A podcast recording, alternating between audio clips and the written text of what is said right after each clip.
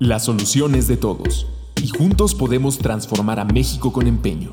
Nacional Monte de Piedad presenta Todos para uno, un podcast acerca de problemas sociales y cómo vincularnos para ayudar, con Marisol Fernández. Disponible en iTunes, Spotify, Patreon y puentes.mx. ¿Sabes cuál es la principal diferencia entre una persona migrante y una refugiada? Actualmente existen más de 70 millones de personas desplazadas en todo el mundo, pero la mayor parte de la población desconoce las razones detrás de estos movimientos y los problemas que deben enfrentar quienes abandonan su lugar de origen. En este podcast platicamos con representantes del Alto Comisionado de las Naciones Unidas para los Refugiados, ACNUR, para comprender las diferencias entre migrantes y refugiados y conocer su trayecto. Bienvenidos a Todos para Uno yo soy Marisol Fernández y ahora vamos a conocer a nuestros invitados. Mi nombre es Aira Huerta, estoy en el área de Procuración de Fondos de ACNUR, que es la agencia del Alto Comisionado de Naciones Unidas para los Refugiados. Tengo colaborando con ACNUR tres años y bueno, pues es un gran reto llevarle a la gente en general como el mensaje del ACNUR y por qué tenemos que trabajar para integrar a las personas refugiadas a nuestra sociedad. Mi nombre es Juan Pablo Álvarez, eh, soy asistente de soluciones duraderas en el ACNUR. Mi trabajo es eh, promover la integración de los refugiados y los solicitantes de asilo en México. Llevo colaborando en la oficina del ACNUR hace eh, tres años y anteriormente me desempeñaba en la Secretaría de Hacienda y Crédito Público. Entonces fue un, poco un cambio. Zaire, Juan Pablo, muy bienvenidos. Gracias por acompañarnos el día de hoy.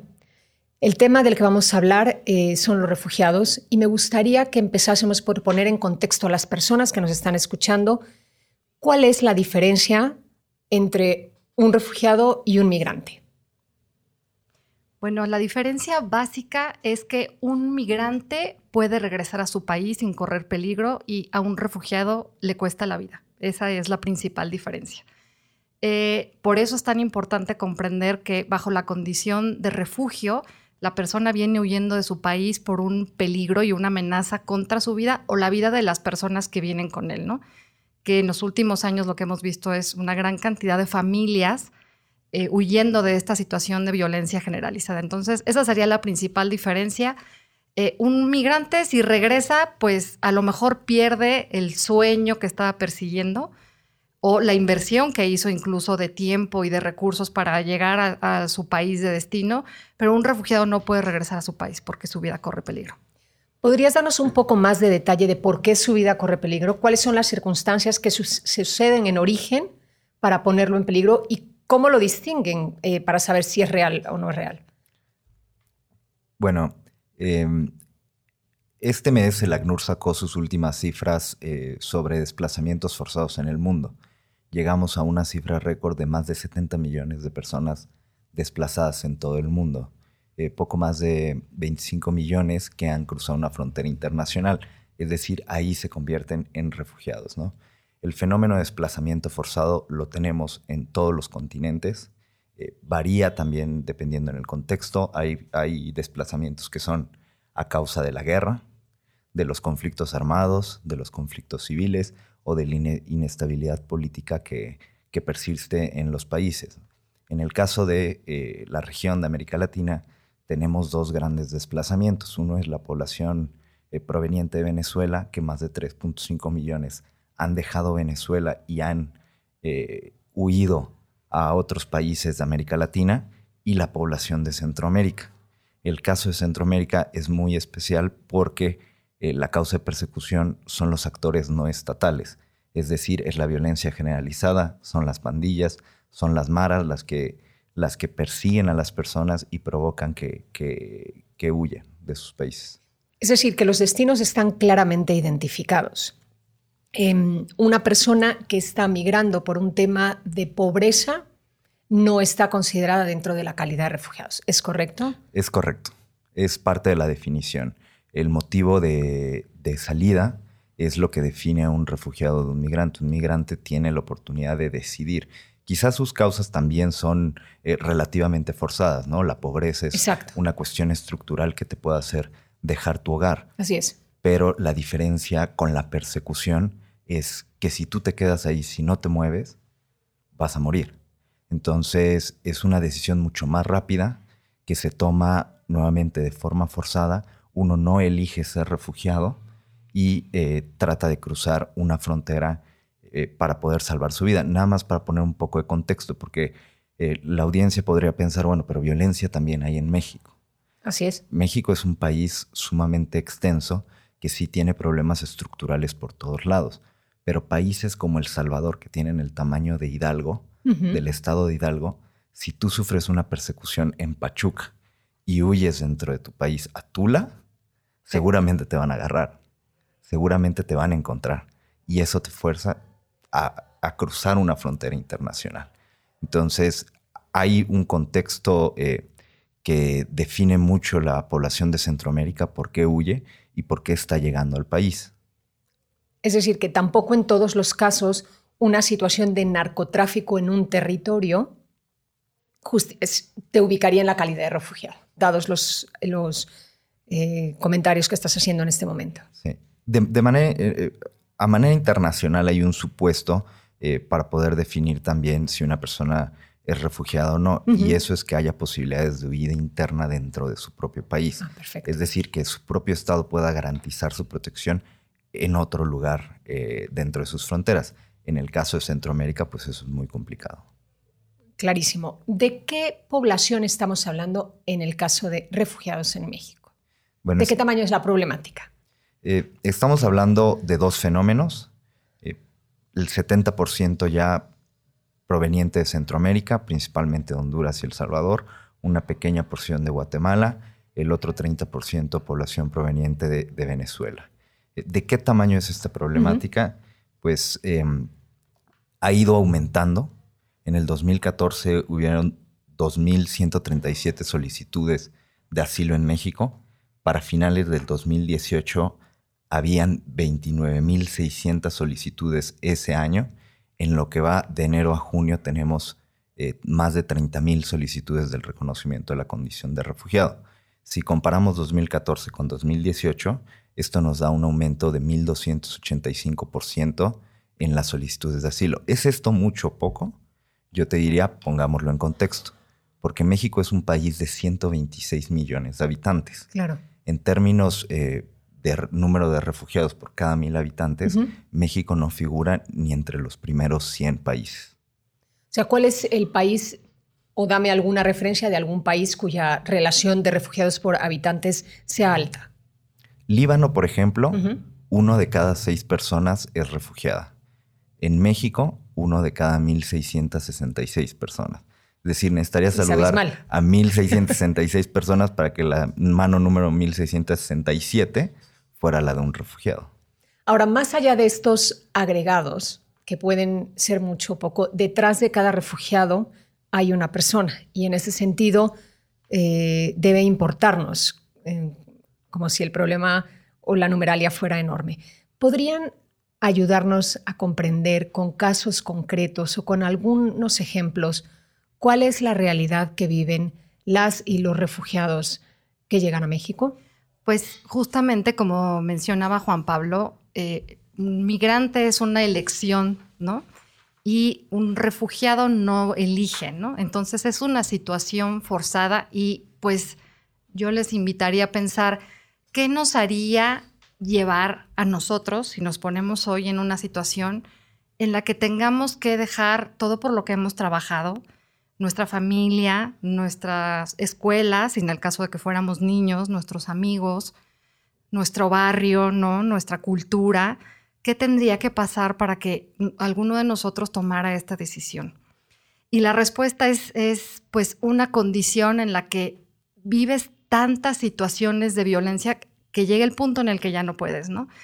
Eh, la mayoría de las personas con las que nosotros platicamos y que nos entrevistamos con ellas en los albergues es lo que nos cuentan. Hacen muchas cosas antes de tomar la decisión de salir de su país.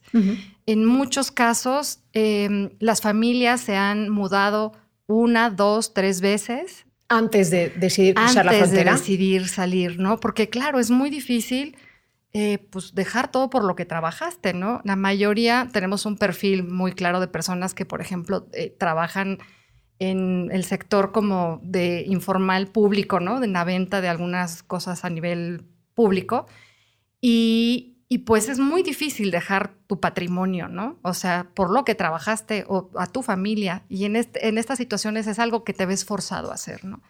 Entonces, sí, eh, las familias con las que nosotros nos entrevistamos, pues es lo que nos cuentan. O sea, nos cambiamos de casa dos o tres veces y la Mara nos sigue encontrando, ¿no? Porque se vuelve eh, una persecución personal. Hay alguien de mi familia en el caso de los adolescentes, de las niñas y de los niños, que sufren esta persecución personalizada, ¿no? A las niñas sí se les trata de reclutar para que sean pues parejas sexuales de una pandilla, que yo digo, ¿quién de nosotros no se iría de su país si nuestra hija, ¿no? estuviera en ese riesgo? Sin duda. O en el caso de los chicos, eh, pues como nos podemos imaginar, el crimen organizado tiene muchas bajas entonces, pues sí, se vuelven una forma de... Carne de cañón, prácticamente. exactamente. Entonces son reclutados forzosamente para que se vuelvan parte de la Mara, ¿no?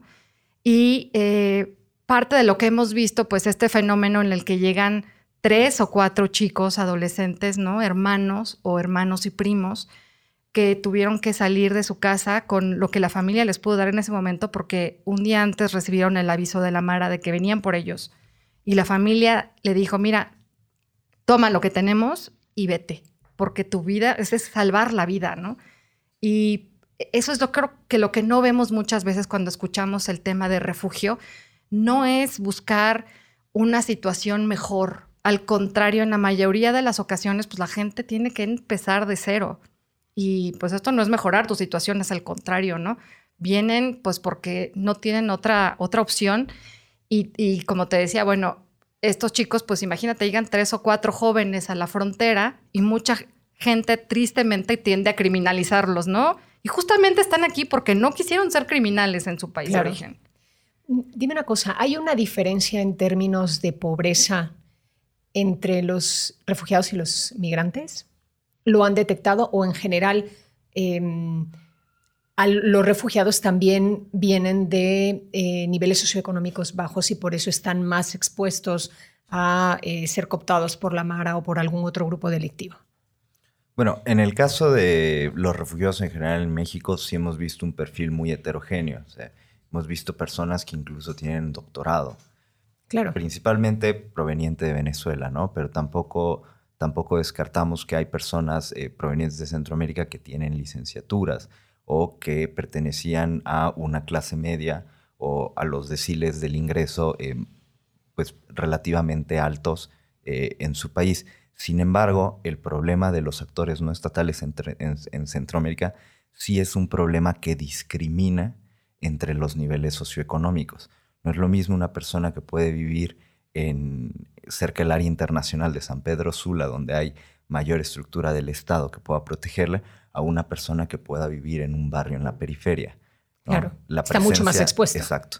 La presencia de, las pandillas sí es sectorizada eh, en ciertos barrios, en ciertas colonias de Centroamérica, donde converge la pobreza o eh, los menores ingresos eh, de las personas. Entonces, sí hay un fenómeno doble, o sea, un fenómeno de vulnerabilidad por ingresos de las personas y un fenómeno de vulnerabilidad por persecución. Entonces, muchos de los refugiados o solicitantes de asilo que vemos en la frontera sí son personas em, que no tienen muchos recursos económicos, sin embargo, nosotros siempre decimos son personas que tienen capacidades. Claro. ¿Podrías ayudarnos a que el público que nos está escuchando comprenda el concepto de actores no estatales?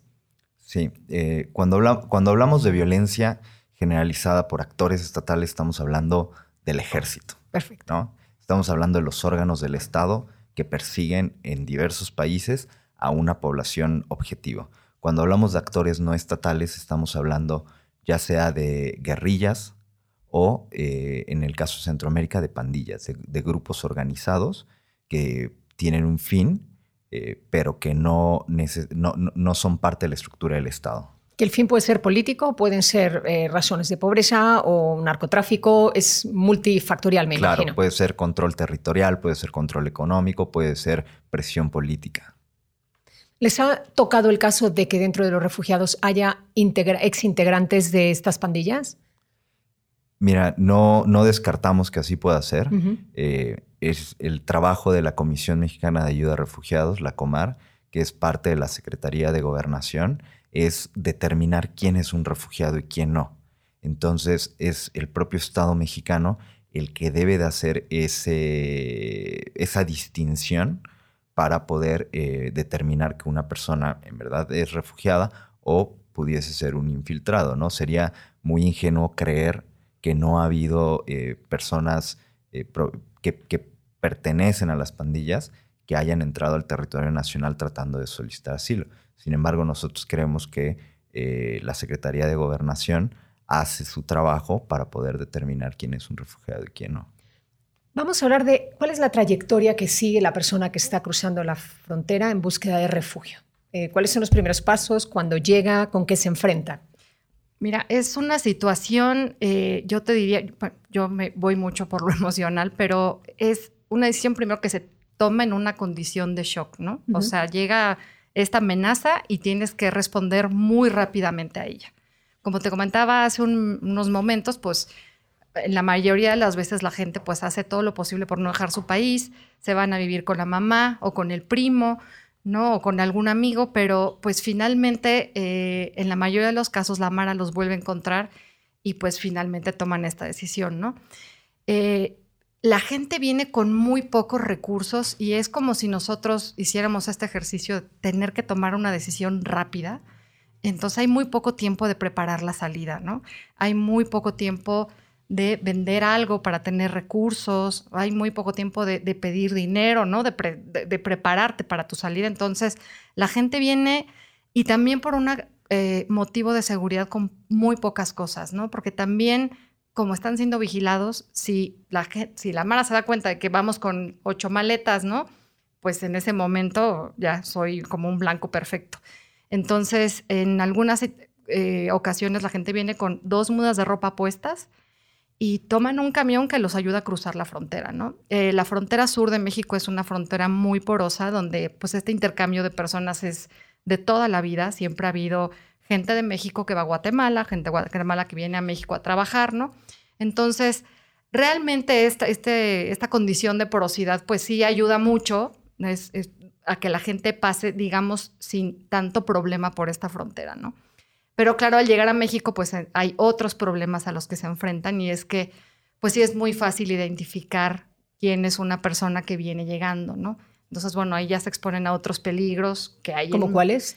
Pues como el crimen organizado en México, como el secuestro, ¿no? Sabemos tristemente que muchas de las fosas que hay en México, pues hay muchos migrantes, entre ellos no sabemos quiénes venían realmente huyendo por una situación de peligro pero sí es, es un eh, nivel de vulnerabilidad muy alto, ¿no? Porque, pues, para empezar, no tienes eh, la protección que un ciudadano mexicano tiene. Ya desde ahí estás en una condición de vulnerabilidad, de vulnerabilidad más alta.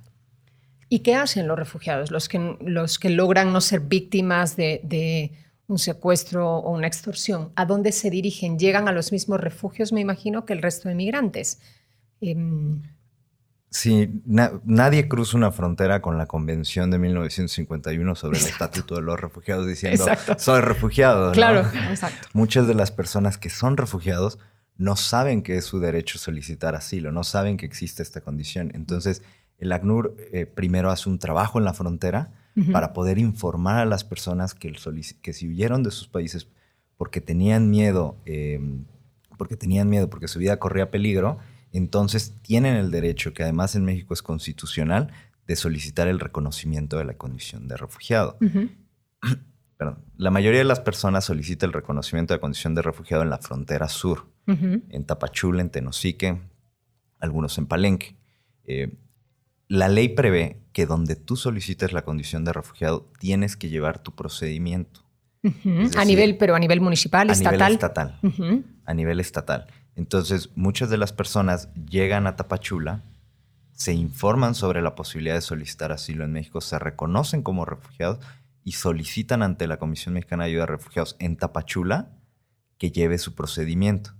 Ahí es donde también intercede ACNUR para poder apoyarles en, eh, algún alojamiento temporal, ya sea a través de los albergues de la sociedad civil o a través de eh, ayudas que se le puedan dar a las personas para que lleven su procedimiento en, eh, en Tapachula. Entonces, los servicios que provee ACNUR a los refugiados son asesoría legal, por un lado. Información, asesoría legal a través de una red de paralegales que, con, la cual el ACNUR cuenta y también eh, de los albergues de la sociedad civil que están en el sur. El ACNUR también em, invierte en albergues para que puedan alojar a la población y tiene un programa de transferencias monetarias como asistencia humanitaria. ¿Hay albergues específicos para refugiados? ¿O estos mismos albergues son para, o aquellos que están en el proceso de solicitar la calidad de refugiados? Sí, mira, el tema de los albergues para nosotros es clave porque de manera natural las personas, en la calle muchas veces la misma población local les dice, si están buscando un albergue, aquí enfrente hay uno, ¿no? Entonces algo que se pasa de boca a boca. Eh, tenemos también una herramienta buenísima que se llama El Jaguar, que es una página de Facebook donde las personas que vienen solicitando esta condición o que pueden venir huyendo por alguna situación, pues ahí se informan dónde pueden encontrar un albergue, dependiendo del estado donde estén, ¿no? Entonces, eh, como decía Juan Pablo, sí hay una campaña de información masiva muy importante dirigida a las personas de interés del ACNUR, que son estos posibles solicitantes de refugio. Y en los albergues, pues es donde tenemos, digamos, más oportunidad de acercarnos y decirles, si estás pasando por esta situación y tu vida corre peligro, si huiste porque alguien te amenazaba, puedes solicitar. Se les da esta primera asesoría.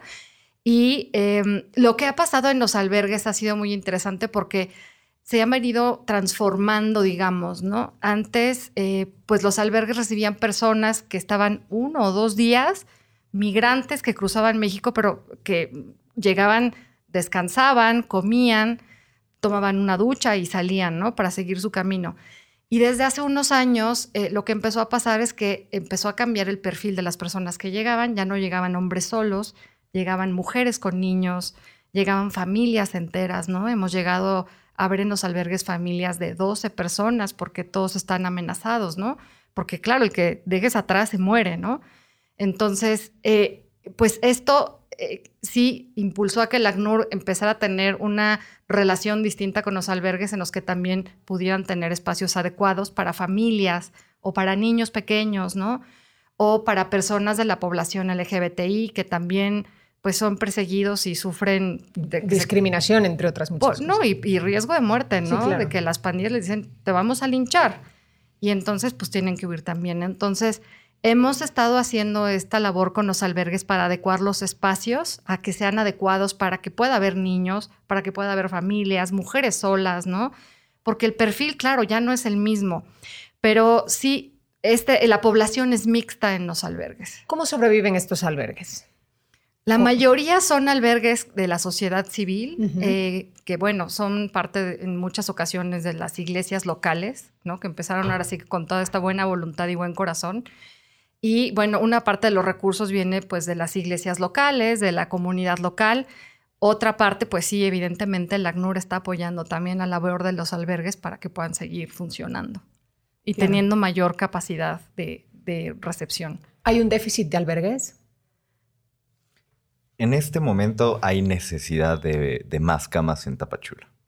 Em, un poco lo mencionaba Zaira, eh, México tiene una amplia tradición de migración en tránsito, ¿no? Ya sea nacional o internacional, en el caso de Centroamérica, que transitan México. A partir del 2014 en adelante, donde vemos el aumento de las solicitudes eh, del reconocimiento de la condición de refugiado, vemos un cambio en el panorama mexicano. Ya no es tanto un país de tránsito, sino comienza a ser también un país de destino.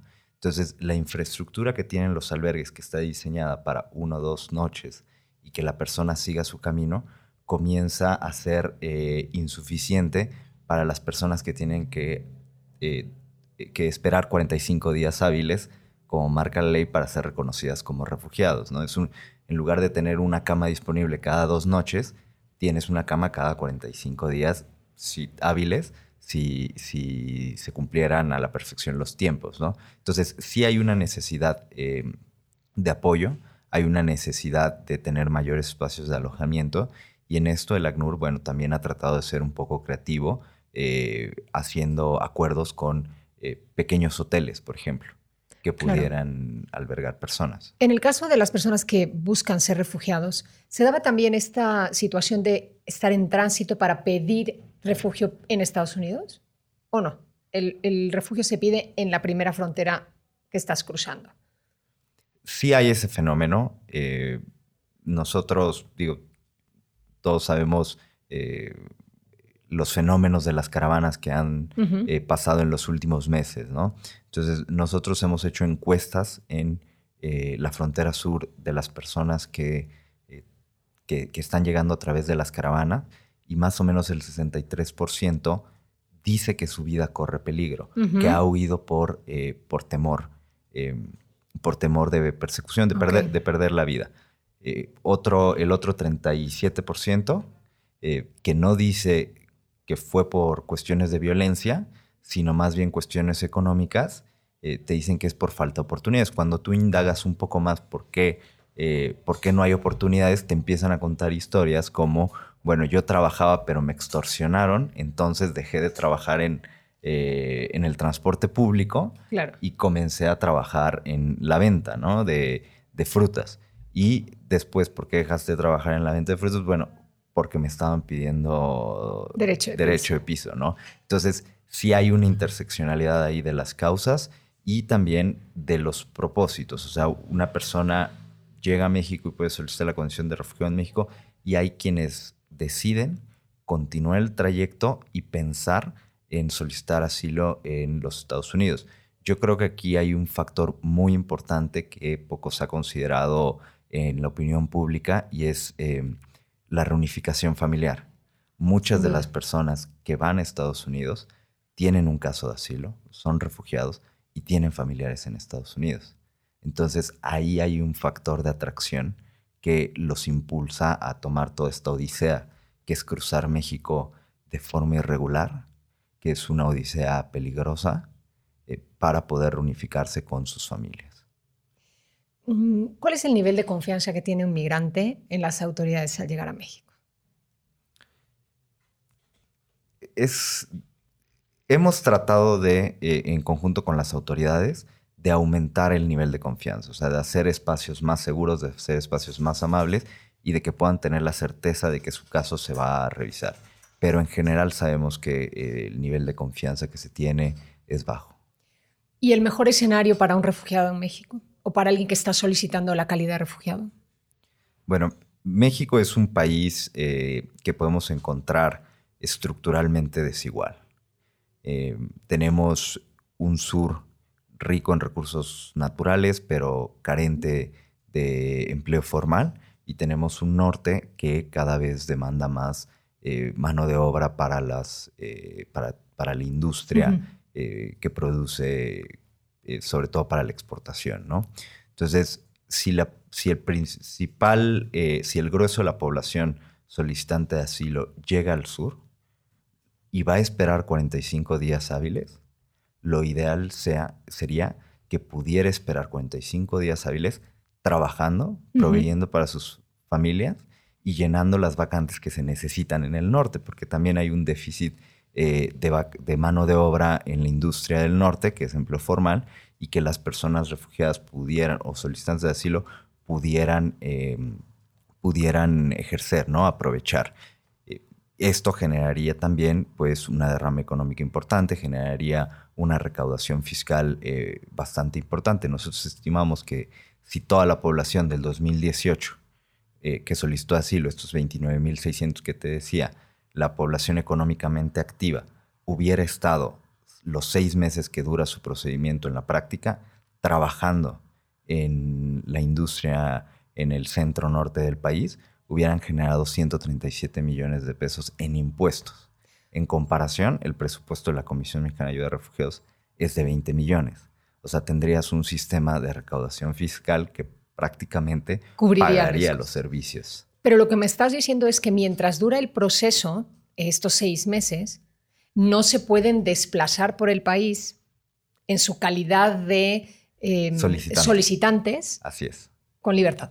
Así es. Eso no sucede. o sea, no te dan una, una carta de, en espera de solicitud de asilo que te permita con seguridad moverte a otras ciudades. Existe un permiso que otorga la Comar para poderte mover a otras ciudades. Nosotros desde el 2019 hemos impulsado un programa en donde eh, en, en coordinación con la Comar rubicamos solicitantes a espacios con mayor integración en, en, diversos estados de la República. O sea, tú los llevas y tú los trasladas a zonas más seguras. Así es.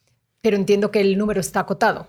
Mm, ¿A cuántos eh, relocalizas, digamos? Han sido eh, poco más de 2.000 personas las que hemos reubicado del sur hacia espacios en el norte, te digo, en coordinación con, con la Comar, porque ellos pueden dar un permiso que le permita a la persona llevar su... que empezó su procedimiento en Chiapas, llevarla en otro estado con eh, mayores perspectivas económicas, ¿no? Entonces, nosotros tratamos de gestionar esos permisos para poder reubicar a las personas en coordinación con el sector privado que se puedan emplear lo antes posible.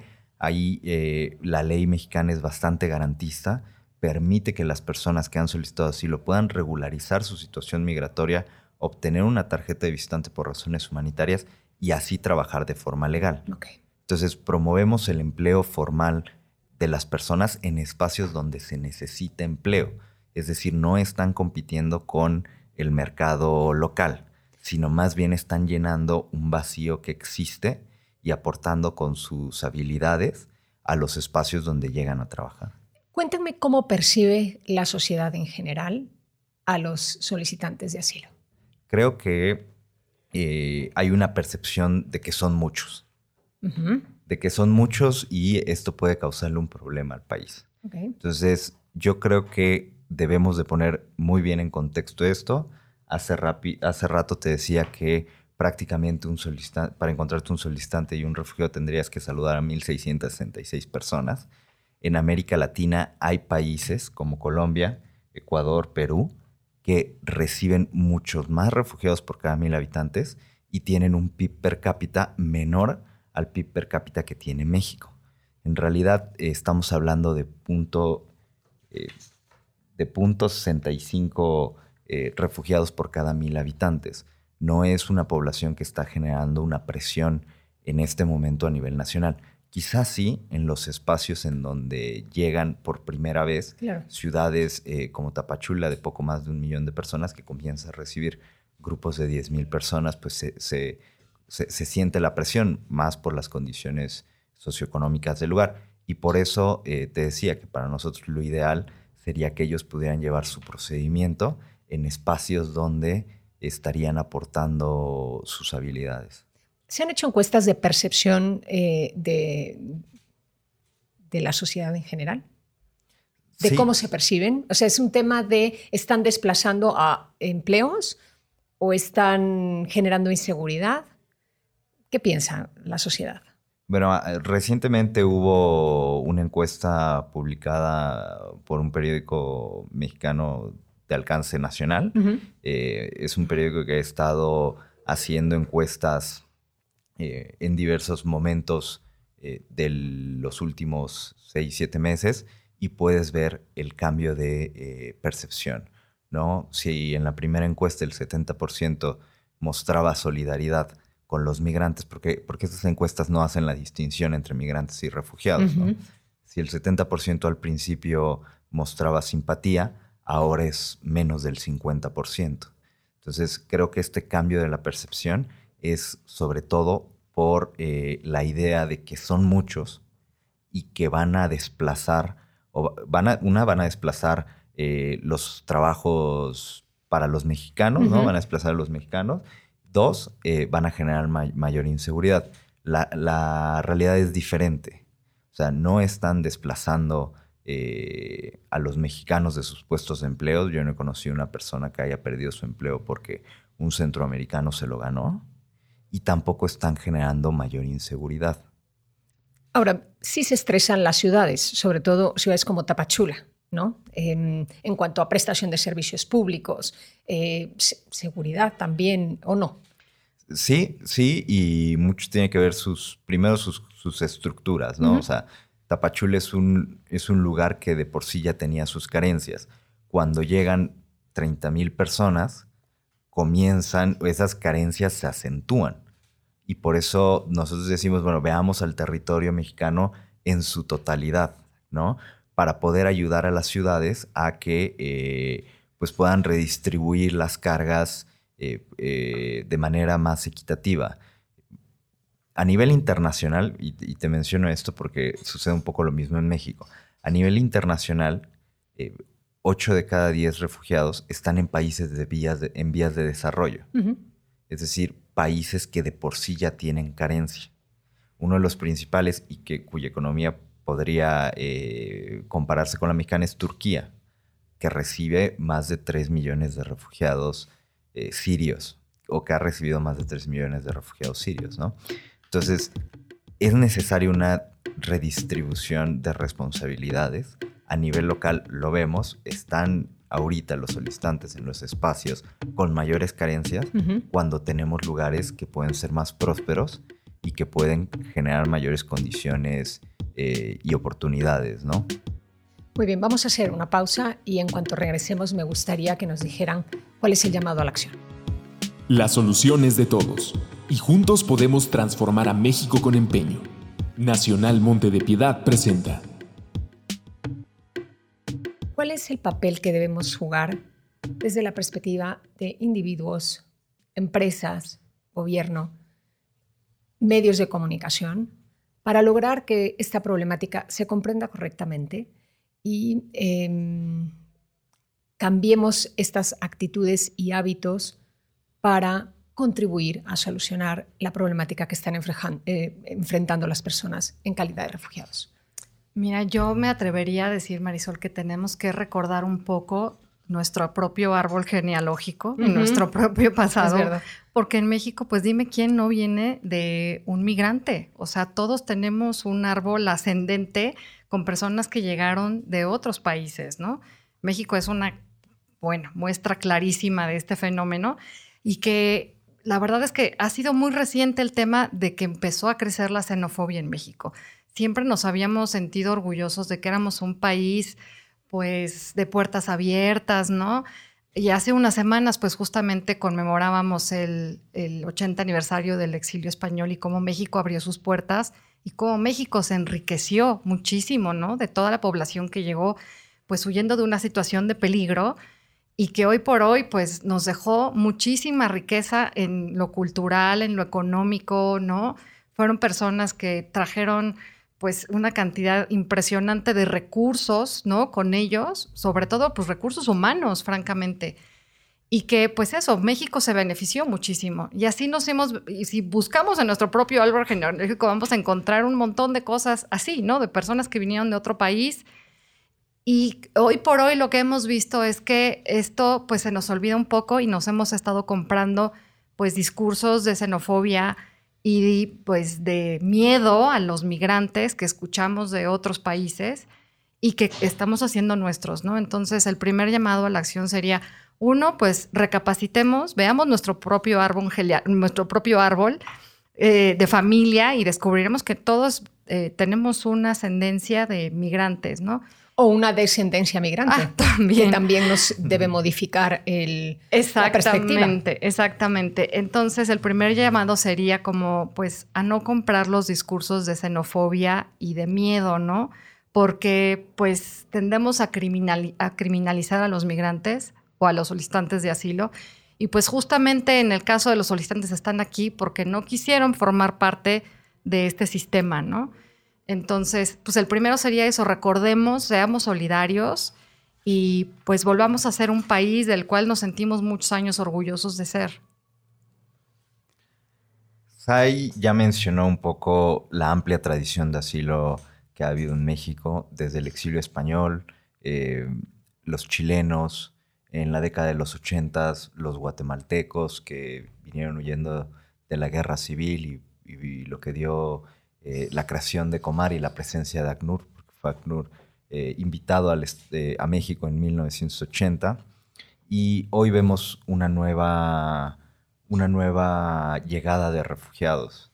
Eh, como bien lo dijo Zaira, este año se conmemoran los 80 años del exilio español, cuando el general Lázaro Cárdenas pues prácticamente abrió los puertos de Veracruz para recibir los barcos con cientos de personas que venían con miedo a lo desconocido, igual de pobres quizá de, que lo que estamos viendo de las personas que vienen eh, de Centroamérica, ¿no? Entonces, así como en ese momento la sociedad mexicana abrió los puertos de Veracruz, en este momento nosotros pues, no cerremos el río que divide a Tapachula de Centroamérica. Sentir empatía eh, es muy importante, no dar auge a los discursos de odio, a los discursos eh, de xenofobia. También creo que las empresas podrían aportar mucho contratando refugiados. Eh, las personas refugiadas tienen el derecho a trabajar, pueden trabajar de forma legal. Y quieren trabajar. y quieren trabajar. Si tuvieran alguna duda, pueden contactar al ACNUR sobre el marco jurídico. Creo que las personas que no viven en la frontera, pero quisieran ayudar eh, en esta causa, pudieran ayudar a los albergues de la sociedad civil que se encuentran en sus estados que, que, dan servicio para las personas migrantes o refugiadas y también eh, donando al ACNUR. Perfecto. Los medios de comunicación. Creo que el contexto es muy importante. Creo que si, sacamos una cifra, una imagen fuera de contexto, va a generar una opinión pública que puede ser eh, bastante... Nociva. Nociva, ajá. Creo que poner en contexto las cosas va a servir muchísimo. Saber que no estamos hablando de una presión nacional, de una crisis eh, profunda que nos va a arruinar a todos, sino que estamos hablando de la llegada de personas que están temiendo por su vida, que encuentran a México como un país de destino para rehacer sus vidas y que tienen necesidades muy específicas que nosotros podemos ayudar a, solventar. Muy bien, pues me quedo em, con varios mensajes. Primero, eh, que recordemos, rescatemos y pongamos el valor esta tradición solidaria em, que nos distingue como mexicanos, que en la medida de nuestras posibilidades o eh, demos empleos o eh, hagamos donativos o al menos y algo que se puede hacer en cuanto termine este podcast es cambiar la forma en la que estamos viendo el problema, no alejarnos de estos estereotipos que discriminan y que mm, criminalizan a las personas que están en estas condiciones y em, porque la solución está en todos. Les agradezco muchísimo que me hayan acompañado el día de hoy y nos vemos muy pronto para hablar de otros temas. Muchas gracias, Marisol. Muchas gracias, Marisol. A ustedes. Todos para uno. Un podcast acerca de problemas sociales y cómo vincularnos para ayudar. Con Marisol Fernández. Disponible en iTunes, Spotify, Patreon y puentes.mx.